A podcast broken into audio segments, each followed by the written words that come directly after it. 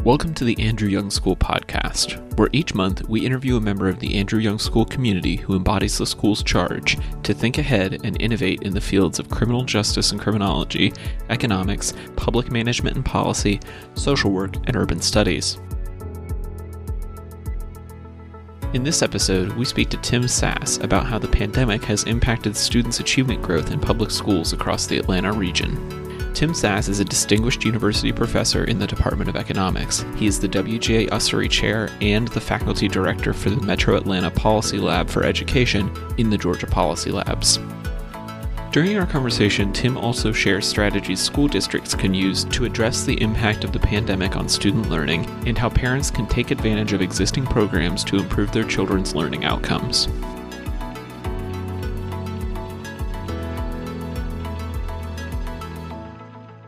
So I have with me today Tim Sass. Tim, thanks for joining me. My pleasure. Thanks for having me. Of course. So, uh, first and foremost, I want to talk about the group that you're affiliated with because it's one of our newer research organizations here in the school. What is the Metro Atlanta Policy Lab for Education? Uh, well, uh, MAPLE, as we refer to it, um, is a, a research practice partnership between GSU uh, and the Andrew Young School and five large school districts in the Atlanta metro area. And uh, really, the, the goal of MAPLE is to provide information, evidence to school districts and other stakeholders to make better informed decisions and ultimately improve outcomes for students. And Maple's a relatively new endeavor. And so I know when COVID began, there was a lot more to shift around because you were all just starting some brand new projects. How did you and your team react to all of that? Well, yeah, you're absolutely right that when the, the pandemic hit and schools started to close, we, we quickly realized that we were going to have to rethink what we were doing, that a lot of the projects we were working on were not be as important as dealing with uh, the pandemic and helping schools respond to the issues associated with closing schools and, and quickly going to remote instruction. So we, we very quickly shifted gears, talked to our partners about things we could do to potentially help them, and then uh, kind of put other things on the back burner and focused on our work related to COVID and impacts on students. And that's, of course, what brings you here to us today. Uh, I want to begin that discussion pretty broad because there's been a lot of concern around what impacts the pandemic is having on various parts of our lives, but especially on the education of our children and how online learning or distance learning is impacting them. So, I want to start by just maybe coming up with a definition for these learning impacts. How is your team defining learning impacted by the pandemic? in most general terms, what we're doing is comparing uh, students' actual performance during the pandemic with what we would have expected their performance to be had the pandemic not occurred. And it's important to realize that we can't parcel out all the various things that are affecting students' educational performance. So, uh, students have been affected in, in lots of ways uh, family disruptions, potentially job loss of parents, uh, in some cases, food insecurity or housing insecurity, and then trying to manage uh, learning in an online environment. And, and what we're measuring is really the sum of all those things. So, it's not just about what schools are or are not doing, it's all the things that have impacted children and their educational performance. And how do you measure those impacts? Because, like you said, it seems like there's a lot of potential variables. Yeah, so uh, essentially what we do is to take advantage of the so-called formative assessments that uh, schools have been administering for a number of years to their students as a diagnostic tool. And we look at their performance on these tests prior to the pandemic. So we have test scores going back several years, and we can look at the trajectory that students were on. And from that uh, past information and information about the characteristics of students, we can project what their scores would have been in fall of 2020 and most recently in winter of 2021. We then take those, those estimates or, or projections and compare them to how students actually scored on those exams. And the difference between those two measures is our uh, measure of the impact of the pandemic on student achievement growth.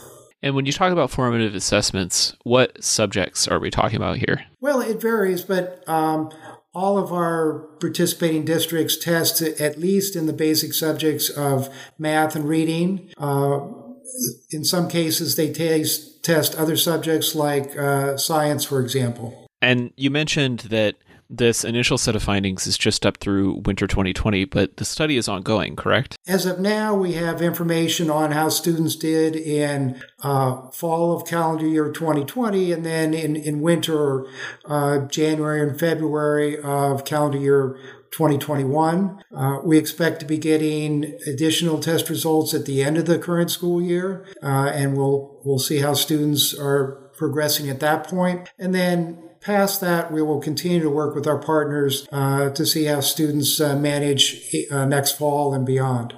And so, what have you found in this initial set of findings? Is there a certain trajectory that we're seeing students on as far as the impacts of COVID? Well, I, I, think there's there's three major takeaways from from our initial findings. First is that the impacts on student learning in many cases are quite significant. So. Um, for large numbers of students, uh, they may be behind uh, a half a year or more by the end of the school year. Uh, secondly, those impacts are not uniform. Uh, some students are doing relatively well, and others are really struggling during the pandemic. So the, the effects are very uneven. And then third, we've looked at how students are doing in uh, online learning versus in-person learning. So for some of our partners, uh, kids have been able to return to school, and we can look at how they're progressing relative to uh, time spent in remote learning or relative to other students that are still fully remote. And what we're finding there is that while students that uh, spend time at school have been um, learning at a at a greater rate, they're still not learning at the rate they would have in a typical school year when kids were in person all the time. And of course, we didn't have a pandemic going on that affected lots of other aspects of their lives. So the, the takeaway from that is that simply getting kids uh, back in school alone is, is not going to get them caught up to where they would have been had the pandemic not occurred. And this is something we hear from our other colleagues around the Andrew Young School as well that impacts on education are not simply the result of decisions made by educators. There's so many factors that contribute into this. And I want to zoom in briefly on that second takeaway that you had that some students are impacted more by this than others. Can you give us an idea of what groups of students that might be? Uh, we looked at, at various uh, dimensions, uh, one of which um, is eligibility for free and reduced price meals. Uh, this is a admittedly very crude measure of family income, but it gives us a rough gauge of how students uh, from lower income families are doing relative to more uh, from students from more affluent families. And what we find is that in many cases, there are substantial differences uh, in the extent of uh, the impact of the pandemic on uh, the growth in student achievement. And so that uh, in general, students from uh, more affluent families seem to be doing better, in some cases, much better than students from uh, more disadvantaged backgrounds in terms of their their family uh, income. But we should say with that, those are variations, but there's still a marked difference between all of these students' performance and where they would be absent any pandemic, correct? In some cases, uh, students uh, seem to be doing just as well uh, uh as they would have been had the pandemic not occurred. So there, there's some subset of students that um, are doing relatively well, and the impacts have been pretty minimal. Uh, and then, as I said, others um, have been impacted greatly. And, and I think that's really an important takeaway here that this is not um, a uniform effect on everyone. And so, with that in mind, you know, I think we're all in search of ways to get back to quote unquote normal as the pandemic uh, hopefully recedes in the next few months or years. Um, what actionable recommendations are you finding from this research that can bring students back up to a rate of learning that we that is more typical of students in our area? Yeah, so um, I, I, think there's uh, there's multiple things that we can learn from this that will help with uh, getting students back on, on track. I mean, first is just understanding the magnitude of these impacts. So there's been lots of estimates and, and guesstimates about what the impacts um, on students would be, but now we actually know how much students have been affected. And so schools and districts um, would be wise to consider different um, remediation or, or uh, alternatives and match them to the size of the problem. So, um, in some cases, if losses are, are, relatively large, that would imply different tools you would use than if the losses are relatively small. Um, second, as I've emphasized before, that these impacts are not equal across students. And so, one thing that uh, schools and districts could do would be to use this information to try and target the interventions they employ, aiming the, the programs at the students that need them the most. Uh, simply spreading out uh, programs to everyone may end up having little benefit for any student. And given limited resources, it's really wise to consider targeting interventions to the students that need them the most. And, and third, I think it's really important as uh, schools and districts uh, start to roll out programs to assist students that have been impacted by the pandemic. They really think uh, hard about uh, gathering the necessary data and rolling out programs in a way such that they can be evaluated because the programs to help students are, are not going to be going on for a month or two. They're likely be uh, multiple years of interventions to get students back on track. And it's very unlikely that anybody's going to get it perfectly right the first time, that some things are going to work well and some not so well. And it's really crucial that uh, schools and districts uh, have in place a system to evaluate uh, how their programs are working so that they can make mid-course corrections and uh, ultimately be able to help all kids who, who need it get back on track. I think that last point there is really salient because it again reminds us that this isn't a monolithic issue. It affects different students differently and it's going to have to be solved with different measures. Are you expecting that a lot of these measures are taken at the ground level, so to speak, in the classroom in the school? Or is some of this large enough that we'll need state level or even federal infrastructure to get involved and make changes to the education system to combat these impacts? Well, I, I think most of the programs are, going to come at the, the district level. And and that's a good thing in the sense that what is needed in a metro Atlanta County may, uh, school district may be very different than what's needed in a more rural area uh, in another part of the state. Where the federal government comes in, and there's there's substantial money in the American Rescue Act that's going to be going to schools in Georgia. And I think the the number is on the order of four and a quarter billion dollars that's going to education in Georgia, and a large chunk of that is going directly uh, to school districts.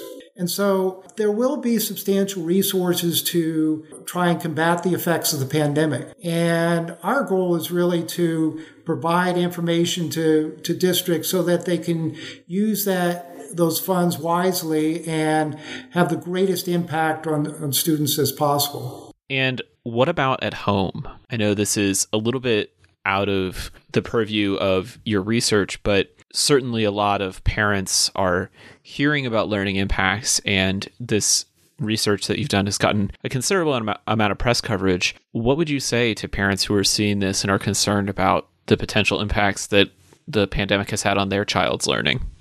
Sure, and, and as you said, a lot of our resources really geared toward uh, policymakers, but I, I, think there are important takeaways for parents and other stakeholders as well. So, first off, I, as I said, uh, I, am sure that many of the school districts are going to be offering various uh, programs to help uh, ameliorate losses from the pandemic, and I would strongly encourage uh, parents to take advantage of those offerings when they're available, whether it be summer school or learning opportunities between school breaks. One of the, the problems uh, research has uncovered with these sorts of programs is uh, a lack of participation, that uh, often summer school programs or uh, programs during academic breaks, um, many of those eligible don't participate or don't participate fully. So, and that's one um, important thing that I think parents can do is to take advantage of the opportunities that arise. Um, Second, I think parents also have some tough choices to make about uh, whether to send their school, uh, their kids back to school in person or remain online.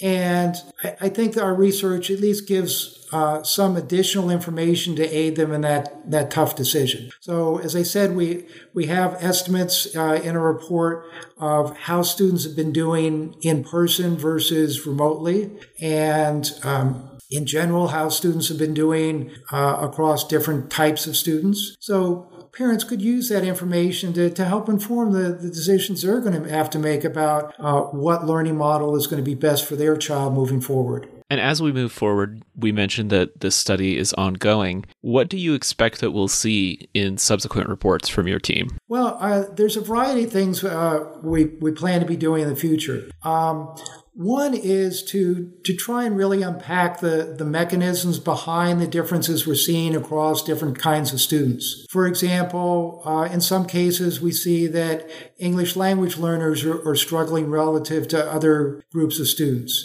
You know, is that because of lack of devices or internet connectivity, or is it difficulty that parents who speak another language other than English uh, may be having with helping their child, children learn at home? Um, Likewise, uh, somewhat interestingly, we're seeing that uh, girls seem to be faring better in, in remote learning than boys.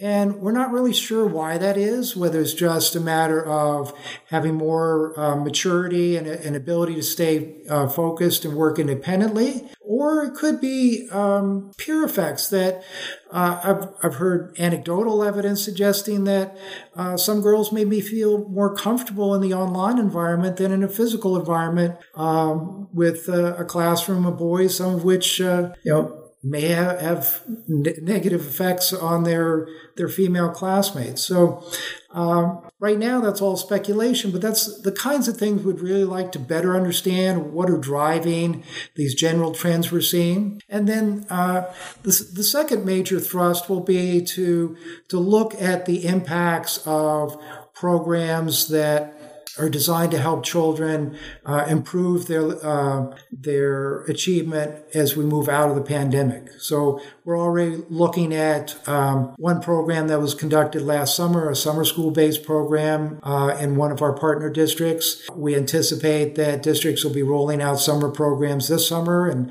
uh, we hope to evaluate those because, as I said, it's going to be really important to understand which of these programs work well and which need modification. And without having that hard evidence, it's, it's going to be difficult to, to figure out what's working, and what's not, what needs to be improved. And if folks listening to this are intrigued by this topic and want to learn more about it or support the work that the team is doing, how can they do that? One thing they can do is is look at the uh, uh, the report and other material we have on our website, which is the uh, Georgia Policy Labs website, of which Maple is a part. And certainly for those in the um, the philanthropic community, um, we're going to need additional resources to continue this work. We have great support from the university and have had wonderful support from um, a national philanthropy that uh, allowed us to, to start this work. But we certainly would welcome support from the local philanthropic community to help support this work. You know, traditionally, uh, funders have provided generous support to districts in our, our metro area but we think uh, that it's also important to spend some uh, resources on evaluating programs and policies so it, uh, they can more wisely use the funding that's available and have the greatest impact on students. Well, Tim, I want to thank you so much for joining me remotely this afternoon, and hopefully, we'll be able to sit down in person and talk about the results of the next report together. Yeah, that, that sounds great. I just got my second shot, so I'm I'm looking forward to uh, uh, being able to see pe- people in person before too long. And uh, thanks again for uh, having me. It was a pleasure to chat with you. To learn more about Maple's findings and support their future research, visit gpl.gsu.edu or follow the Georgia Policy Labs on LinkedIn and Twitter. The Andrew Young School podcast is produced by Taylor Olmsted, with production assistance on this episode from Tyler Rogers. Our executive producer is Ivani Raval. We are a production of Georgia State University's Andrew Young School of Policy Studies, located in downtown Atlanta, Georgia. To learn more about the Andrew Young School, visit us online at aysps.gsu.edu or follow us on social media at aysps.gsu. If you enjoyed this episode, please remember to leave a review for us in your podcast app of choice, and we'll be back next month interviewing another policy thought leader from the Andrew Young School of Policy Studies at Georgia State University.